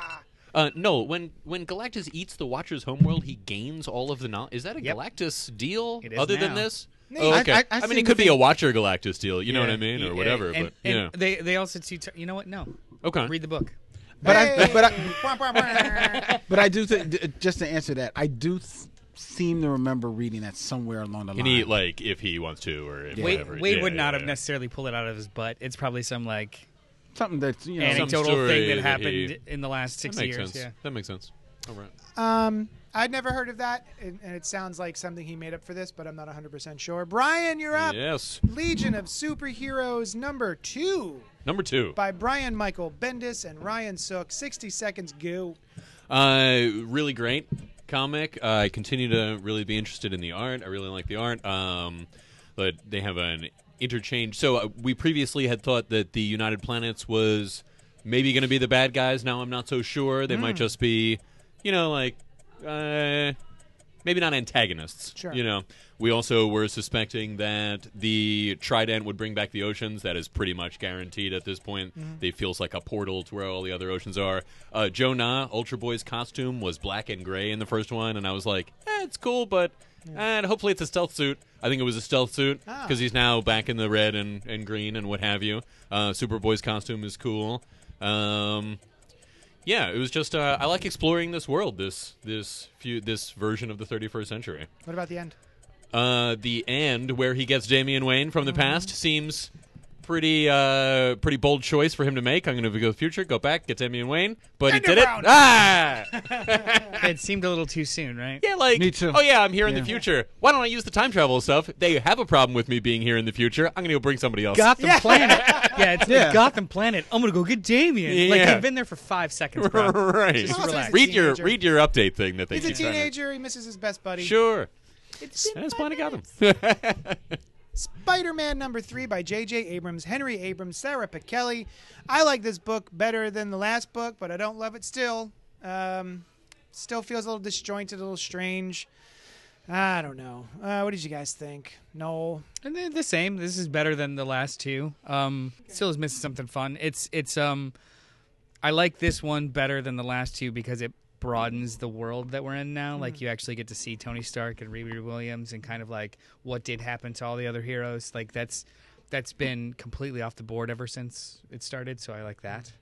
Um, this feels like I'm going to forget about it in a couple years. More or Like less. I'm not going to think about it. But we're only three issues in. We'll see. Yeah, Of and I don't think ma- it's of how supposed to be. Five. Five. Five. Ooh, Yeah. that's- We're at the middle mark. Yeah. Yeah, I don't think it's supposed to be anything like super world changing. It's like Yeah. a little slice of life, you know. I mean, it, it's a cool little book. I mean, I didn't think anything bad about it. I thought the story was kind of, you know, the the dialogue was fun. I like Ben. Mm-hmm. I like his. I like his his friend. I I love. I Seeing, like her, yeah. Yeah, I like seeing uh, Riri and Tony was exactly what I thought he was going to be when they said they were going to see Tony. Alcoholic. Well, just off the walls, bonkers. You know. Hiding in a bunker. Yeah, I mean, it, it's it's an inoffensive book. It, it, it's fun. See, I, I just don't like these future versions of these characters. I you know um, I don't know. There's just something about them. I wonder if I feel the same way a lot of people felt about um, Last Jedi, where we see the future version of a hero and we're like kind of disappointed that they've Hmm. sort of taken steps backwards. Hmm. Um, oh, to, Peter so is you talk about Peter? yeah, Peter is definitely well, and um, Tony. I mainly Peter though. I think Peter hurts you more. But Yeah. Tony definitely took steps backwards. He's hanging in a bunker, getting drunk. Hmm. He's falling over drunk. Um, So it's not a not a very hopeful version of the character. I know he's supposed to be falling over drunk, but for me, I didn't get him being drunk. I just got him being just. He's shuffling around looking for his lunch. Like he's like, I had food here. Where'd I put it? I don't know. It's under these stack of papers. I'll eat this. Like to just- me, if, if Robert Downey Jr.''s Tony Stark gets old, he's bum- he's acting like that, talking out, you know, I say. And non sequiturs and all that. I do like that he signed his face. I love that. Yeah, he sees this, This is a kid. He great immediately signs Tony Stark on his face. Like, ah, you get a pen. ah, yeah. Signed his face. Also, there's a bit of storytelling there that's confusing where there's an explosion at the house that Peter and his son Ben are having a conversation, and then there's a big splash page of like, oh, I'm getting explosion. thrown back. And then the very next panel is Peter is skewered. Impaled, yeah. Yeah. Oh. By three giant claw blades. And like, wait. great.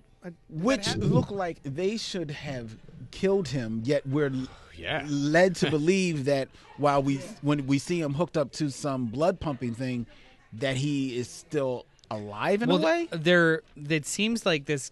He, it seems as though Peter Parker was genetically the key to do whatever this cadaverous guy right. wants to do, and then we find out at the end of the book that he wants to use whatever Peter Parker has to reanimate all of the old dead heroes into almost like invincible style reanimen. Mm-hmm. uh, and they're it's this this is weird. I don't. I, I feel some sort of way about it. Like they kill, they kill Peter Parker, but then they don't. But then they do. Yeah. Like he's in a tube, and then they're using his genetic code or whatever, and you see him like deteriorating and melting.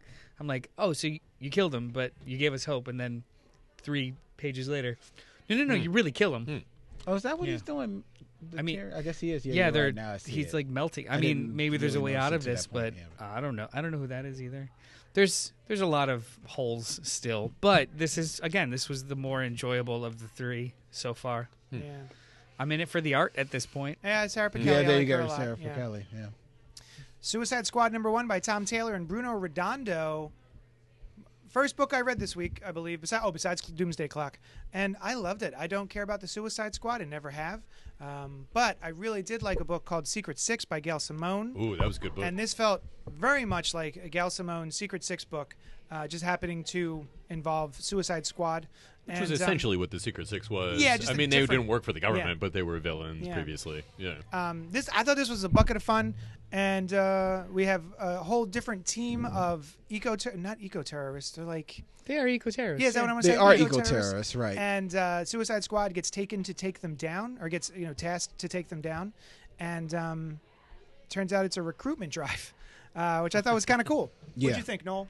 Uh, I think they they finally changed the formula a little bit for this this kind of dynamic. They got rid of Waller on in panel. So uh, that and that's that's honestly I think that's what was every previous Suicide Squad at least at least to start has been the same exact formula over and over again. And this is the same formula, but they changed a couple of like key components. Yes. So there was the the general mistrust of, of the team members, but you know, after like one issue, they all knew each other. They were all the same rotating cast. This is straight up eco terrorists. We just killed two of them, and then you expect them to work with us. Oh, also Waller is fired, and you've got this nasty a bitch that's in there. It was, and it was um Tom Taylor. Tom Taylor is just so good at um these weird what if permutations of recognizable tropes. That's that's why Injustice is a fun as hell read. Yeah. That's why DCeased is a fun as hell read, and that's why um, All New Wolverine with with uh, Laura was really fun. Like he's able to take these things that are familiar, just twist them in such a way that they feel fresh, and that's that's pretty much what this first issue felt like. Yeah, I, I enjoyed it a lot. It was a lot. It's a it's a bucket of fun, and it read like it read like the first ten minutes of a really great action movie. Yeah. like just get you right there introducing the team, um, but they still did it in a fun way. And I I agree with you because it's all it's an amalgamation of the dynamic of Secret Six and Suicide Squad because now you've got villains and you also got here characters who while they're eco terrorists so that's you know they're, they're terrorists but it's for the you know you kind of feel for them a little bit. They're all made up. Meaning Yes, we all do not know They're all how new they characters. will or should or could act. Exactly. So there's this whole new level of what if or or Mm-hmm. or, or danger with these pre-established characters like Yeah. Deadshot and and um, and along Catman. Ca- well, he's he's not in here, is he? The I wish. Oh, Oh, I thought we were listing people who weren't in here, who you already know. Okay, Although yeah, they did do a big well yeah like thing with because Catman a long time you've ago. got Deadshot you've got um King Harlequin Shark, Harley Quinn, and then Magpie, Zebra Man, who's Oh, Zebra Man. interesting. yeah, Zebra Man was interesting so and the missing from the usual rogues gallery of Suicide Squad the first one that comes to my mind is Boomerang Yeah, You Boomerang. see Captain Boomerang Oh yeah. Um, yeah, yeah. so- so- Bronze but- Tiger also is. uh, True. Yeah, yeah. But the other thing about getting rid of Amanda and then bringing in this guy Locke as their like liaison guy, you don't know what he's going to do. Yeah. And you can see it. You learn. You know, he, he keeps his finger. He keeps that the trigger like halfway pressed. Like, like you know, it's not on the trigger. It's Yeah, like he, he he wrecks an asset yes, minute one just to prove a point. yes, the, no joke. So And this then conversely, also you you don't know. Well, is he the kind of guy who's going to turn out? Uh, oh no, secretly he's got this uh, compassionate side, or something. Mm-hmm. Right. You know, whereas with Waller, you know the roadmap for her. Well, that's what I mean. Like, so, so the the plot of this book, or the, at least the, the the thematic conflict of this book, has always been rock in a hard place. You've got these terrible characters that you're forced to kind of root for, and they're between an exploded head or an impossible mission, a rock in a hard place. But that has become rote because you know what the hard place is, and you know they're gonna like so. yeah, adding all of these like twists or they're not even twists these um x factors into this makes it a little bit more appealing and uh scary for Yeah. deadshot and harley quinn which are the only two characters really well and king shark i you guess kind of you kind of know King Shark, but um, but they, they are the, they are ostensibly the leads of this book I and mean, Ki- Magpie is a. Well, she just doesn't have much. no She's a pre-existing character, but, but there's not but a lot when it comes to her. who you're Yeah. supposed to be rooting for it's Oh, deadshot and Harley. Oh, sure. Okay. Yeah. yeah, like Yeah. they're the leads of the book Sure. Okay. most most most definitely. Also, it was is I liked. Um, I'm a fan of Tom Taylor's um, writing as well, but I like seeing um, Bruno on a regular book because I'm a fan of his art in Injustice, and in Injustice, I think basically because of how that's that publishes. While he is kind of like the main artist, he doesn't do all of the stories because they're just coming at him so fast. He can't do, can't do them all. So it's n- nice to uh, get a book where it's just going to be his world. Do we know if this is bi-weekly or monthly?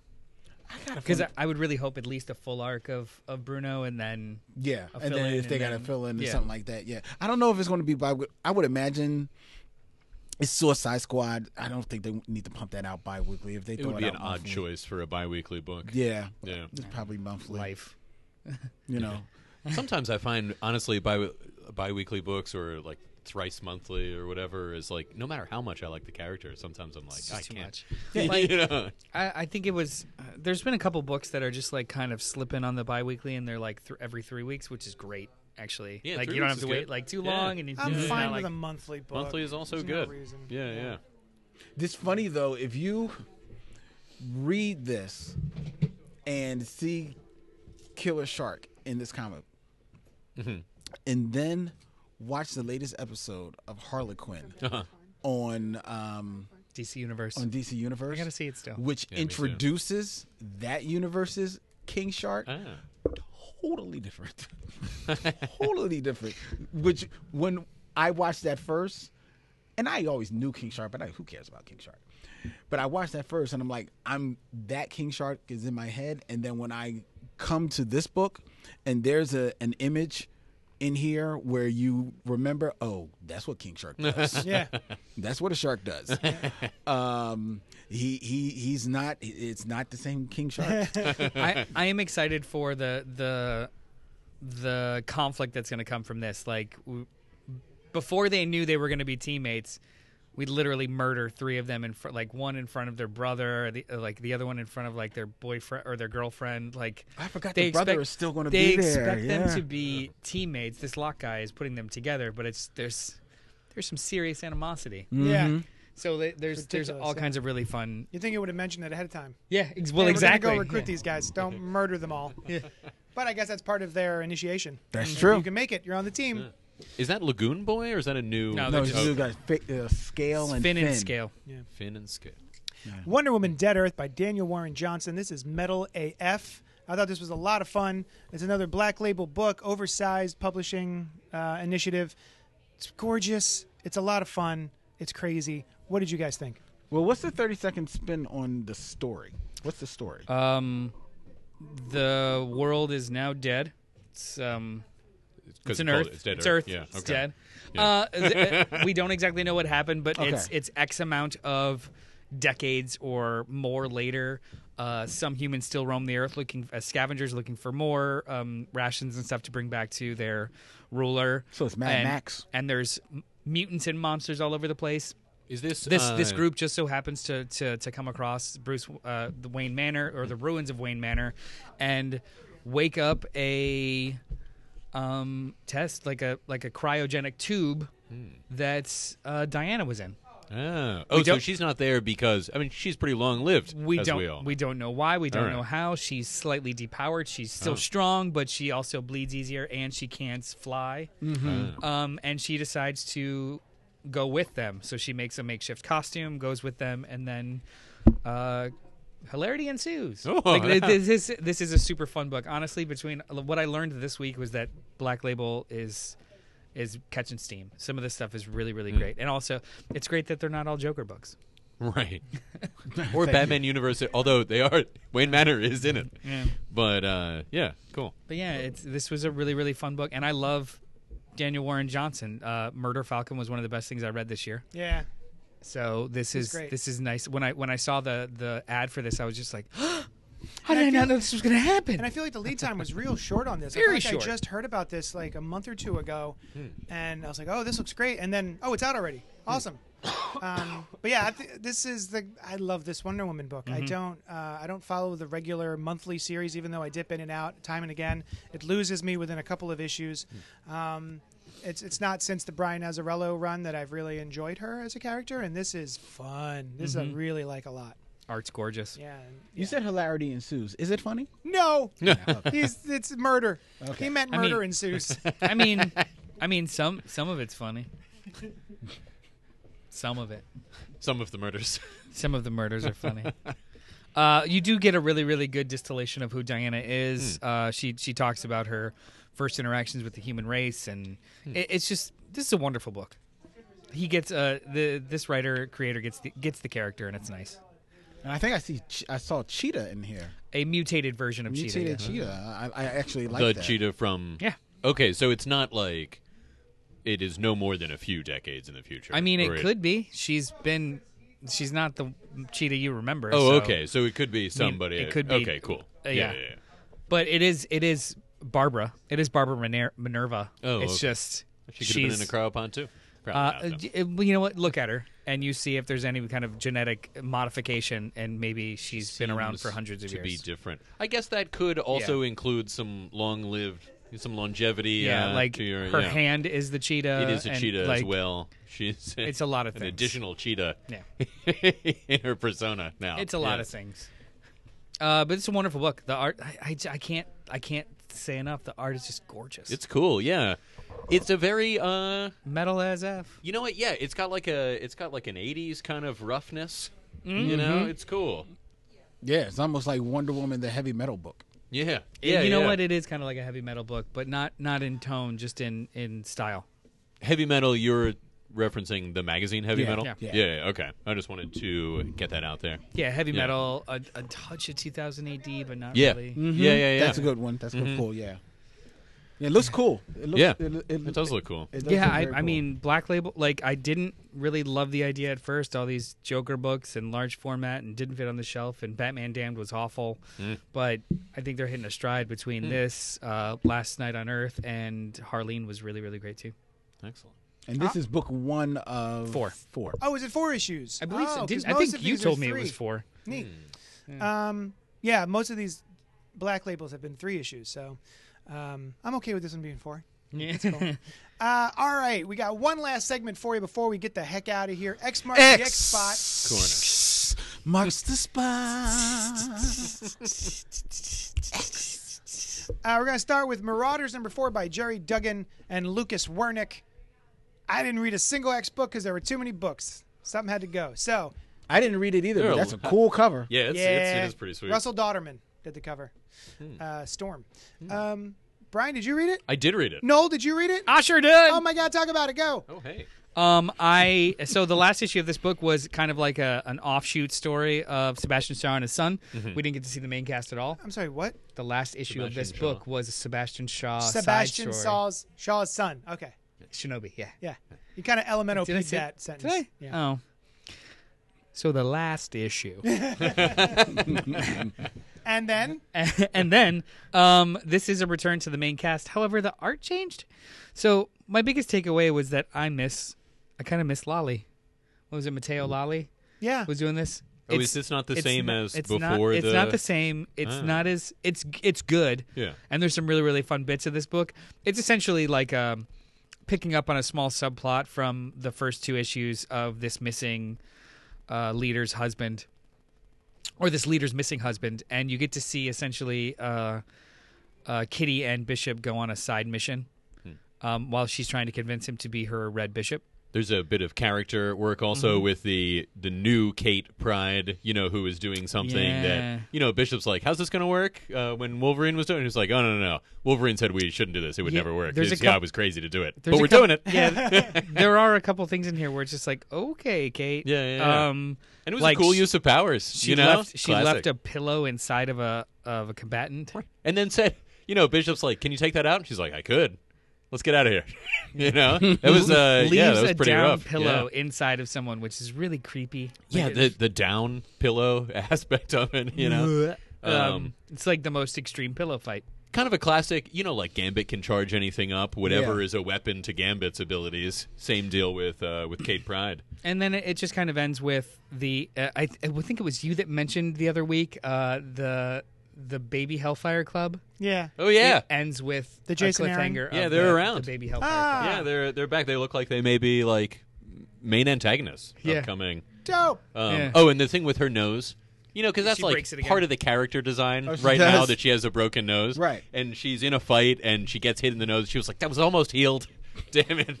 It's it's a fun book. I, Yeah, um, yeah, yeah. And the art, I feel like, is has a similar lightness. Like you notice a difference, but it has a, you know, kind of a, a bouncy quality to it that Well, was this- similar I- to the other stuff. I think it's good art. I don't know if it's as I don't think it's light that, uh, of yeah. style as previous. The black line, you know, like they're they're heavier and whatever, Mm-hmm. but I think it's um it's in the same the same vein.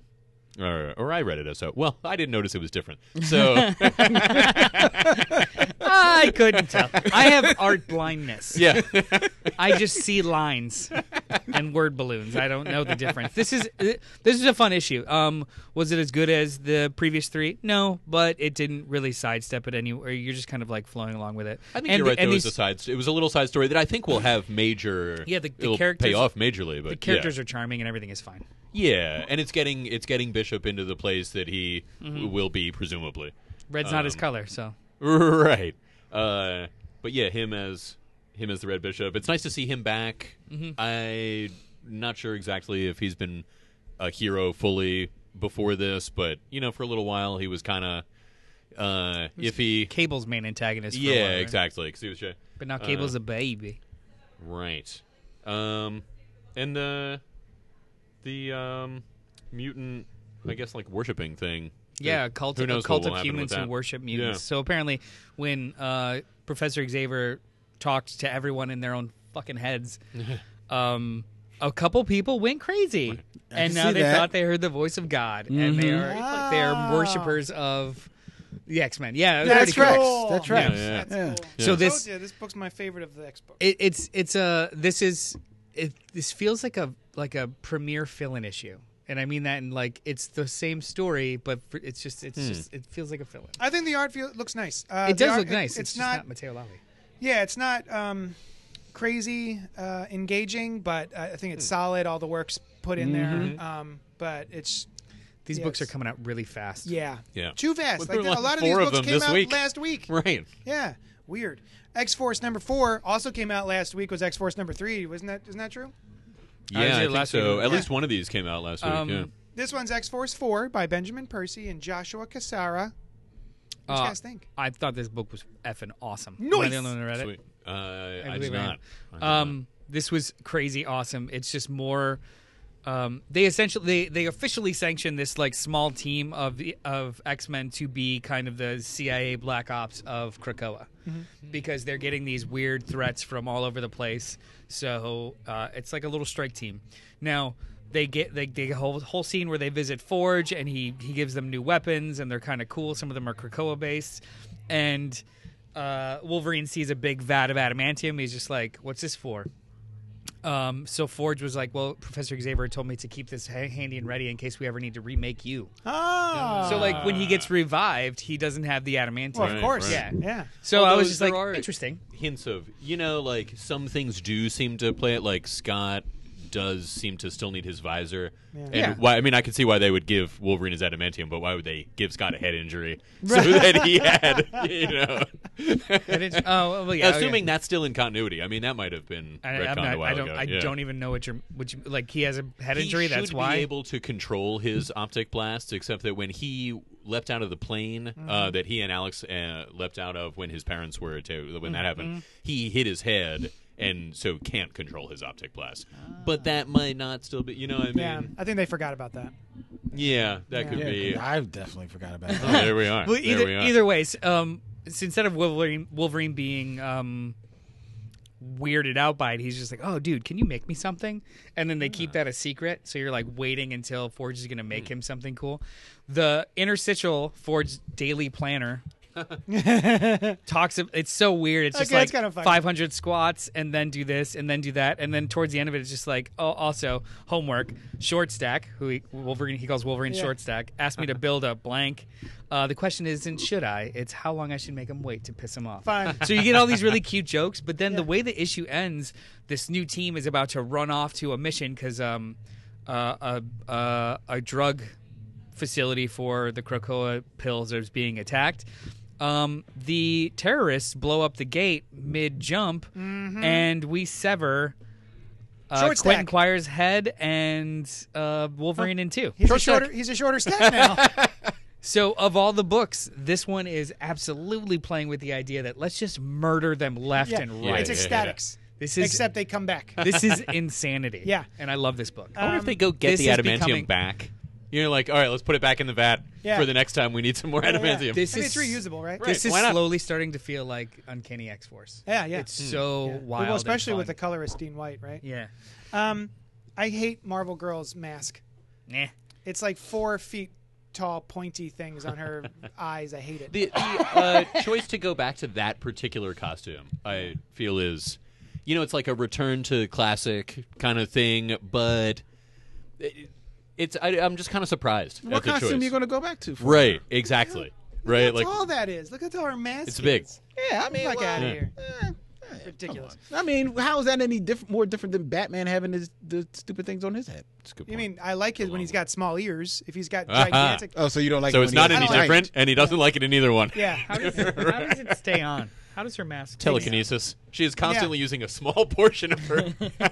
Imagine does it stay on? It's a domino man. yeah, they all Magic stay on. I know, but Yeah. this is a domino mask that's got weight at the top as Yeah. opposed to just being stuck. I stuck. assume so some it's- sort of glue on stable molecules. Also- I maybe. don't believe I'm really having this Yeah. conversation about How masks. aerodynamic is this goddamn mask? I feel like if that was a, I feel if that It was a guy with that flies. mask, you wouldn't be asking about If how it was a mask. Oh is- my God! What? what? Nonsense. Excalibur Four by Tini Howard and Marcus. Look here, To. Snowflake. Go drink some soy milk. Um, Excalibur Four, Tini Howard, Marcus To. Ah, it was fun. Um, I've I've really been liking this book. I mean, I like magic stories, uh, so I like the magic portion of X Men. Um, Ooh, this is a good-looking book. yeah, Marcus To art is nice. yeah. The art the art is really great. Um, I continue to enjoy Betsy as as the new Captain Britain. Yep. Um, not all of Britain feels the same way. Uh, there's some human people who are like, yeah, we don't want a mutant Captain Britain, and they've trumped up this like, it- oh, here's why we don't believe. is it because she's a mutant, or is it because because she's, a, a, she? woman. Uh, they're pretty open about the fact that it's because she's a mutant. Okay. But I mean, would they still have that feeling if it was a man? I don't know. Who knows? But um, yeah, because they're like, oh, we were human. You know, we uh, followed Akaba before this, and the Captain Britons are, you know, that's their deal. Uh, we we get our powers a different way, that kind of thing. Um, but they have uh, trumped up this reason of. Well, it's because you didn't make the choice between the sword and the amulet, so you're Right, not really right. Captain Britain. So we don't have to listen to you. They don't have, Ah. yeah, yeah. Um, so they've got like a thing to reason with, you know. But at the same time, I mean, she's Captain Britain. She's got the amulet, what have you. Um, I think it's a cool thing to do with her. It's a cool explanation or exploration, I should say. Um, yeah, it's a it's a fun book. There's definitely a clue here in the interstitials where you see the the Braddock family line. James Braddock starts it, and then Elizabeth Braddock, who um, is their their uh, parent. Their parents are James Braddock Senior. Oh, sorry, John Braddock starts it. Elizabeth Braddock's just kind of uh, fades off into the background, right? So who's who are they descended from? That you know maybe will come into play. Um, oh, Rictor is a druid, uh, so we'll see what's going on there. I, I, I am I am behind on this book, and I, I can't wait to just kind of read it all in a chunk. Yeah, it's a fun, fast-moving. doing- Pete Wisdom is here. I know you like Pete Wisdom. I love Pete Wisdom. Yeah, just reading yeah. that first issue felt impenetrable, but the way you guys are talking about it, it's like I, I, I could totally do this in a chunk, and it'd be very satisfying. And Yeah, you know, I- I think they did a lot of setup in the first issue. Yeah, yeah. I didn't like issue one, and I was like, I don't, I gotta care about this magic in the mutant universe. and then uh, as it's been going, the more and more into it I'm getting, the more I'm really enjoying it. This is a gorgeous comic book. Yeah, Yeah. Marcus To, man. Yeah, it Marcus looks really Tillman. good. Oh, the idea of like, hey, you know why we don't use dragons in the other Yeah. world is because when you burn stuff, you know, all shit goes loose and it gets into the regular world. And yeah, there are, Huh. you can use a dragon, but this is why we don't do this. So that looks like a big problem they'll have to deal with is these Hmm. giant monsters in uh in the earth. Also, Shogo. Uh, we, you remember he The turned into baby a dragon, that turns into a dragon when he goes into the other world. So they explained it in that issue as well. Children are very powerful. He becomes what he wants to. In this one, Jubilee is like, uh, Shogo. Let's not tell anybody that you're actually a dragon. So I'm not hundred percent sure. I if that is the real explanation that we got last time, or did Shogo have some other thing going ah. on, and she used that as a cover? You know, Shogo's to- a dragon that looks like a baby. Yeah, and maybe like could do that in the real world too. Yeah. I don't know. Where did Shogo come from again? Ooh, that was a long time. Wasn't time that like there was like a vampire? yeah, She- it she was was part a of when she vampire. when she was a vampire. She saved him from, other vampires, or everyone that he was with was turned into a vampire, and so she kept him, or something of that nature. Um, I don't think he has any. Do you think He might have some kind of abilities. I'm not sure. I thought it was. He's been I a it was- toddler for a very long time. I thought time it was now. more important. I thought it was it was past the vampire stuff. I didn't. I thought. Oh, it is.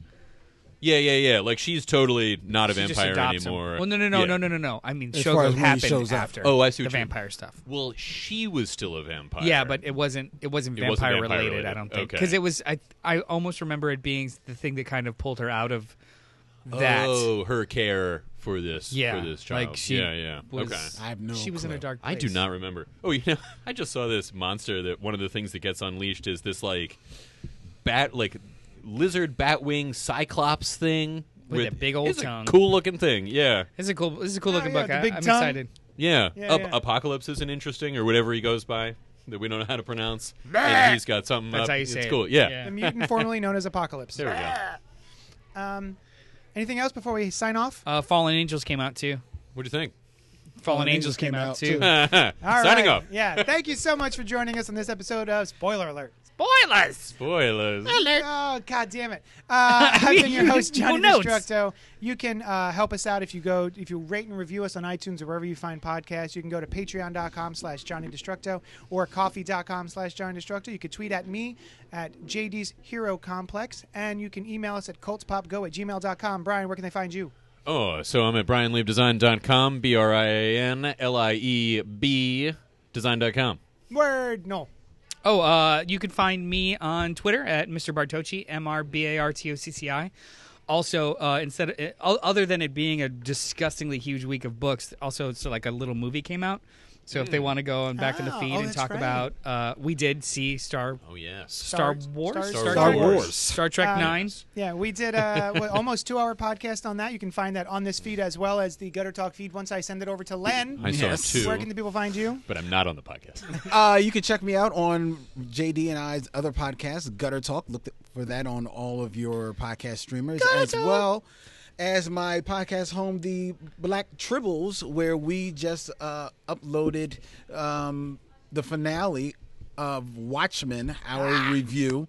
The Men in the Trunk is uh, it is a two-hour finale wrap-up that really doesn't review the series so much as just reviews the um, context and the messages from the Awesome. from the series, and it actually proved to be a very provocative, very polarizing, surprisingly polarizing conversation that I think you'll enjoy. Look for that. Uh, the Men in the Trunk on Black Tribbles, wherever you get podcasts. Nice. Thank you so much for joining us, and we will talk at you later. Bye.